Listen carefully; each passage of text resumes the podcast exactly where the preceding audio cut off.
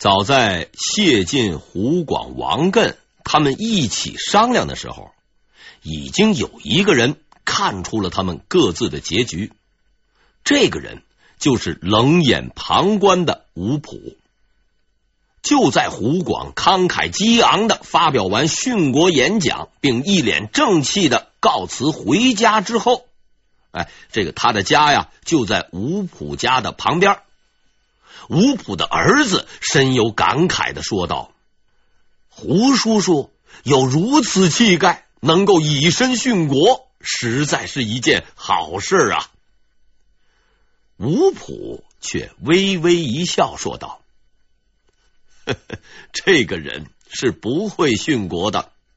此三人中，唯一会以身殉国的，只有王艮。”吴普的儿子到底年轻，对此不以为然，准备反驳他的父亲。谁知就在此时，门外传来了胡广的声音：“现在外面很乱，你们要把家里的东西看好。”两人是相对苦笑。话说回来，我们也不能过多责怪这几个投降者。特别是谢晋，他受了很多苦，历经了很多坎坷，他太想成功了，而这个机会是他绝对不能放过的。对于这四个人的行为，人心自有公论。于是谢晋就此成为了朱棣的宠臣，无论他用了什么手段，他毕竟实现了自己的梦想。从此，他开始了自己的传奇性的一生。投降三人组中，其余两个成员的下落是李贯。朱棣在掌握政权后，拿到了很多朝臣给建文帝的奏章，里面也有不少要求讨伐他的文字。他以开玩笑式的口吻对朝堂上的大臣们说：“这些奏章你们都有份儿吧？”下面的大臣个个是心惊胆战。其实朱棣不过是想开个玩笑而已，他并不会去追究这些人的责任。但一件意想不到的事情发生了，惹事儿的正是这个李冠。他从容不迫的说道：“我没有，从来也没有。”然后摆出一副怡然自得的样子。他是一个精明人，很早就注意到了这个问题。为了避祸，他从未上过类似的奏章。现在，他的聪明才智终于得到了回报，不过是以他绝对预料不到的方式。朱棣走到了李冠的面前，突然把奏章啪一下扔到了他的脸上。厉声说道：“哼，你还引以为荣吗？你领国家的俸禄，当国家的官员，危急时刻，你作为进士大臣，竟然一句话都不说。我最厌恶的就是你这种人。”李冠闻听是全身发抖，缩成了一团。他没有想到，无耻也是要付出代价的。在这之后，他因为犯法被关进监狱，最后死于狱中。在他临死时，终于悔悟了自己的行为，失声哭道：“王敬止啊！”这个王敬止就是王艮啊，王艮的名叫艮，字是敬止。王敬止啊，我没脸去见你呀！再说胡广，胡广一直是官运亨通，因为文章写得好，有一定处理政务的能力，与谢晋一起被任命为明朝首任内阁七名成员之一，后被封为文渊阁大学士。此人死后被追封为礼部尚书，他还创造了一个记录，那就是他是明朝第一个获得谥号的文臣。他的谥号叫做文穆。纵观胡广的一生，此人没有吃过什么亏，似乎还过得很不错。不过，一个人的品行终归是会暴露出来的。当年胡广和谢晋投奔朱棣后，朱棣看到他们是同乡，关系还很好，便有意让他们成为亲家。但当时谢晋虽然已经有了儿子。胡广的老婆却是刚刚怀孕，不知是男是女。此时妇产科专家朱棣在未经 B 超探查的情况下断言，一定是女的。结果胡广的老婆啊，确实生了个女孩。所以说，领导就是有水平嘛，居然在政务活动之余，对妇产科这种职业有如此深的造诣。事后证明，这个女孩也不简单。可惜我在史料中没有找到她的名字，只知道她肯定姓胡。这个女孩如约与谢晋之子完婚，两家都财大气粗，是众人羡慕的一对佳偶。然而天有不测风云，谢晋后来被关进监狱，他的儿子也被流放到辽东。此时，胡广又露出了他两面三刀的本性。亲家一倒霉掉进井里，他就立刻勒令自己的女儿与对方离婚。在那个时代，父母之命就是一切。然而，这位女孩子干出了足以让自己父亲羞愧汗颜的行为。胡广几次逼迫劝说她，毫无效果。最后，他得到了自己女儿的最终态度，不是分离的文书，而是一只耳朵。他的女儿为表明绝不分离的决心，割下自己的耳朵以明志，还怒斥父亲：“我的亲事虽然不幸，但也是皇上做主，你答应过的，现在又怎么能这样做呢？我宁死不分。”这位壮烈女子的行为引起了轰动，众人也借此看清了胡广的面目。而谢晋的儿子最终获得了赦免，回到了那位女子的身边。胡广，羞愧吧？你虽饱读诗书，官运亨通，气节却不如一个普通女子。还是那句话，人心自有公论。朱棣之所以器重谢晋，很大的原因就在于他准确的判断出谢晋就是那个能胜任《永乐大典》主编工作的人。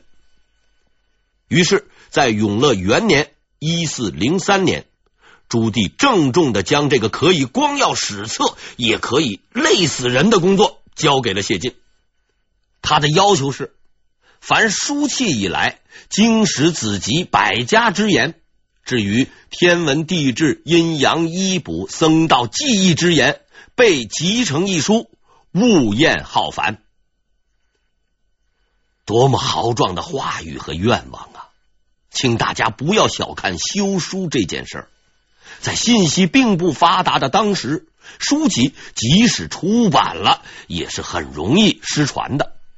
小说之类的书很多人看，但某些经史子集之类的学术书籍就很少有人问津。这一点呢，也和现在差不多，极易失传。而某些不传世的书籍，就更像武侠小说中的秘籍一样，隐藏于深山密林之中，不为人知。要采集这些书籍，必须要有大量的金钱和人力物力。所以，虽然每个朝代都修书，却大有不同。比较穷的朝代，官方修书是数量有限，只求修好必须修的那一本前朝的史书。而朱棣要修的不是一本，也不是一部书，他要修的是涵盖古今、包容万象、蕴含一切知识财富的百科全书。这不仅仅是文化，这是包括经济、文化在内的综合实力的体现，是一个国家自信和强大的象征。我们可以想到，当朱棣把这项工作交给谢晋的时候，他是把希望和重担一起赋予了这个年仅三十四岁的年轻人。让人啼笑皆非的是，在朱棣看来无比重要的事情，在谢晋那里却成了一项普通任务。谢晋在这件事情上并没有表现出政治敏锐性，他天真的以为这不过是皇帝一时的兴趣，想编本书玩一玩。于是，在永乐二年十一月，他就向皇帝呈送了初稿，名字叫《文献大成》。应该说，这套初稿也是花费了谢晋很多心血的，但他没有想到。换来的是朱棣的一顿痛骂。谢晋如此之快的完成任务，倒是让朱棣十分高兴。可当他看到谢晋上来的书时，才明白这位书呆子根本就没有领会领导的意图。于是他狠狠的斥责了谢晋一顿，然后摆出了大阵势。这个阵势实在是大。完全体现了明朝当时的综合国力。首先，朱棣派了五个翰林学士担任总裁，哎，不是我们今天说的那个公司总裁。这五人以王景为首，都是饱学之士，并另派二十名翰林院官员为副总裁。这二十个人，那也都是著名的学者。此外，朱棣还在全国范围内发出总动员令，召集所有学识渊博的人，不管你是老是少，是贫是富，瘸子拐子都没关系，脑袋能转得动、能走路就行了，全部召集来做编纂，大概相当于我们今天的这个编辑。这还没完，朱棣拿出了拼命的架势。一定要做到精益求精。他在全国各个州县四处寻找有某种特定能力的人，这种能力并不是学问。那么他到底要找的是什么样的人呢？答案是字儿写得好的人。由于当时是修一部全书，所以要采集大量的书籍和资料。这些资料找来之后，需要找人抄写。既然是大明帝国编的书，自然就要体面，字迹必须要漂亮清晰。如果要找一个类似啊像我这样字迹潦草、每天只会在电脑前面打字的人去抄书，别说朱棣看不惯，我自己都会觉得丢人呐。那个年头，你要是写得一手烂字儿。哎，你都不好意思和人家打招呼，这是名副其实的文化总动员。可以说，朱棣是集中了全国的精英和知识分子来做这件事情。之前我曾经提到过，修书也能充分体现国家的经济实力。这是因为你要召集这么多的知识分子来为你修书。你就得在招聘广告上写明包食宿，按月发工资。千万不要以为知识分子、读书人就会心甘情愿的干义务劳动，人家也有老婆孩子。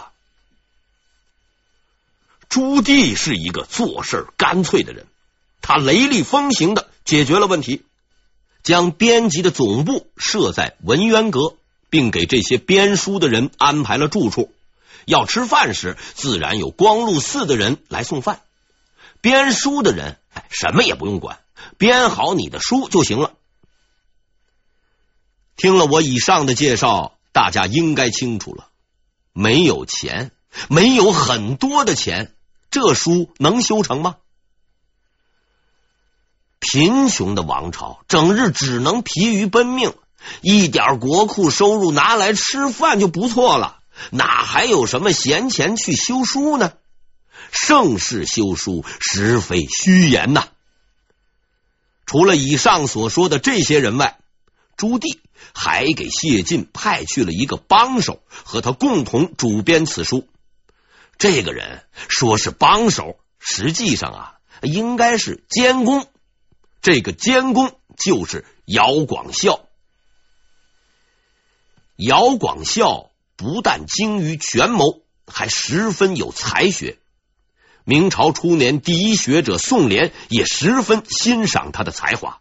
而那个时候，谢晋还在穿开裆裤呢。把这样的一个重量级人物放在谢晋身边，朱棣的决心可想而知。当朱棣以排山倒海之势摆出这样一副超豪华阵容时，谢晋才终于明白，自己将要完成的是一件多么宏大光荣的事情。如果不能完成，或是完成不好，那就不仅仅是丢官的问题了。啥也别说了，开始玩命干吧！谢晋同志终于端正了态度，沿着领导指示的方向前进。事实证明，朱棣确实没有看错人。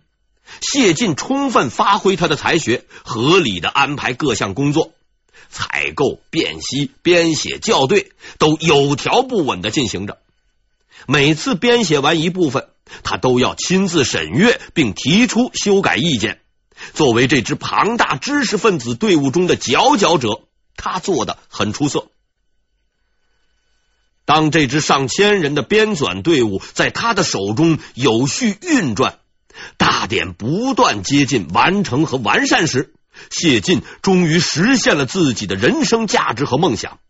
他不再是怀才不遇的书生，而是国家的栋梁。在修纂大典的过程中，朱棣还不断的给予帮助和关照。永乐四年四月，朱棣在百忙之中专门抽出时间探望了日夜战斗在工作岗位上的各位编纂人员，并亲切的询问谢晋在工作和生活中有什么困难。谢晋呢，感谢领导的关心，并表示一定要再接再厉，把工作做好，以报答皇帝陛下的恩情，不辜负全国知识分子的期望。最后，他提出大典经史部分已经差不多完成了，但子集部分还有很多缺憾。朱棣当即表示，哪里有困难，你就来找我。一定能够解决，不就是缺书吗？给你钱去买，要多少给多少。他立刻责成有关部门派人出去买书。想一想啊，有了这样的政治支持和经济支持，再加上谢晋的得力指挥和安排，上千个勤勤恳恳的知识分子日夜不休的工作着。他们在无数个灯火通明的夜晚笔耕不辍，舍弃了自己的家庭和娱乐，付出了健康甚至生命的代价。其中有不少人因为劳累过度而死，只为了完成这部古往今来最为伟大的著作。在这些人的不懈努力下，永乐五年（一四零七年）十一月，这部大典。终于完成。此书收录上自先秦，下至明初各种书籍七八千余种，共计一万一千零九十五册，两万两千八百七十七卷，三亿七千万字，全部由人工一个字儿一个字儿的抄写而成啊！它的内容。包括经史子集、天文、地理、阴阳、医术、占卜、视葬、道经、戏剧、工艺、农艺，涵盖了中华民族千年来的知识财富。它绝不仅仅是一部书，而是一座中华文明史上的金字塔。更为难得的是，以谢晋为首的明代知识分子们，以广博的胸怀和兼容并包的思想，采集了几乎所有珍贵的文化资料，为我们留下了一笔巨大的财富。朱棣的梦想终于实现了。他郑重的为这部伟大的巨作命名《永乐大典》。现在，我终于可以说，在我的统治下，编成了一部有史以来最大、最全、最完美的书。终有一天，我会老去，但这部书的光荣将永远光耀着后代的人们。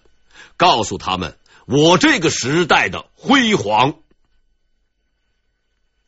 光荣，绝不仅仅是朱棣，这是属于我们这个国家、这个民族的光荣。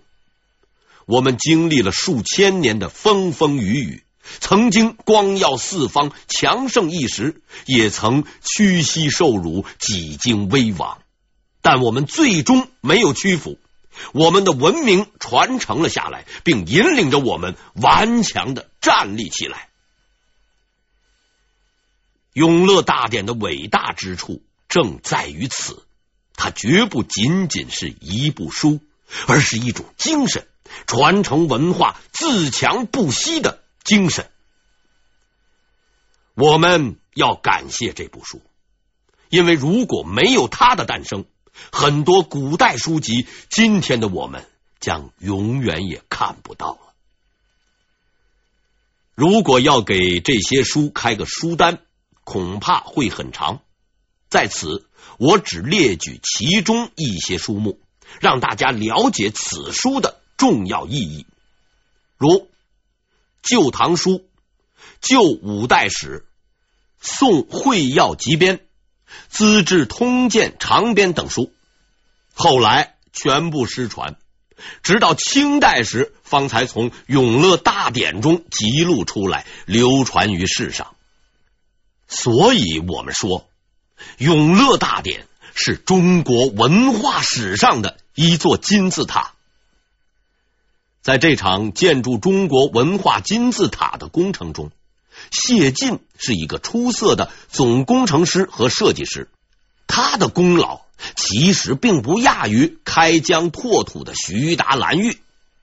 他虽然没有万军之中攻城拔寨的豪迈，也没有大漠挥刀、金戈铁马的风光，但他有自己的武器，他的武器就是笔墨。正是在他的带领下。无数辛勤的知识分子用笔墨为我们留下了祖先的智慧和知识，让我们了解了那光荣的过往和先人的伟大。事实证明，那些常常被我们嘲笑的手无缚鸡之力的书生和读书人，他们也有力量，他们也很强壮，他们同样值得我们尊敬。谁言书生无用？笔下亦显英雄。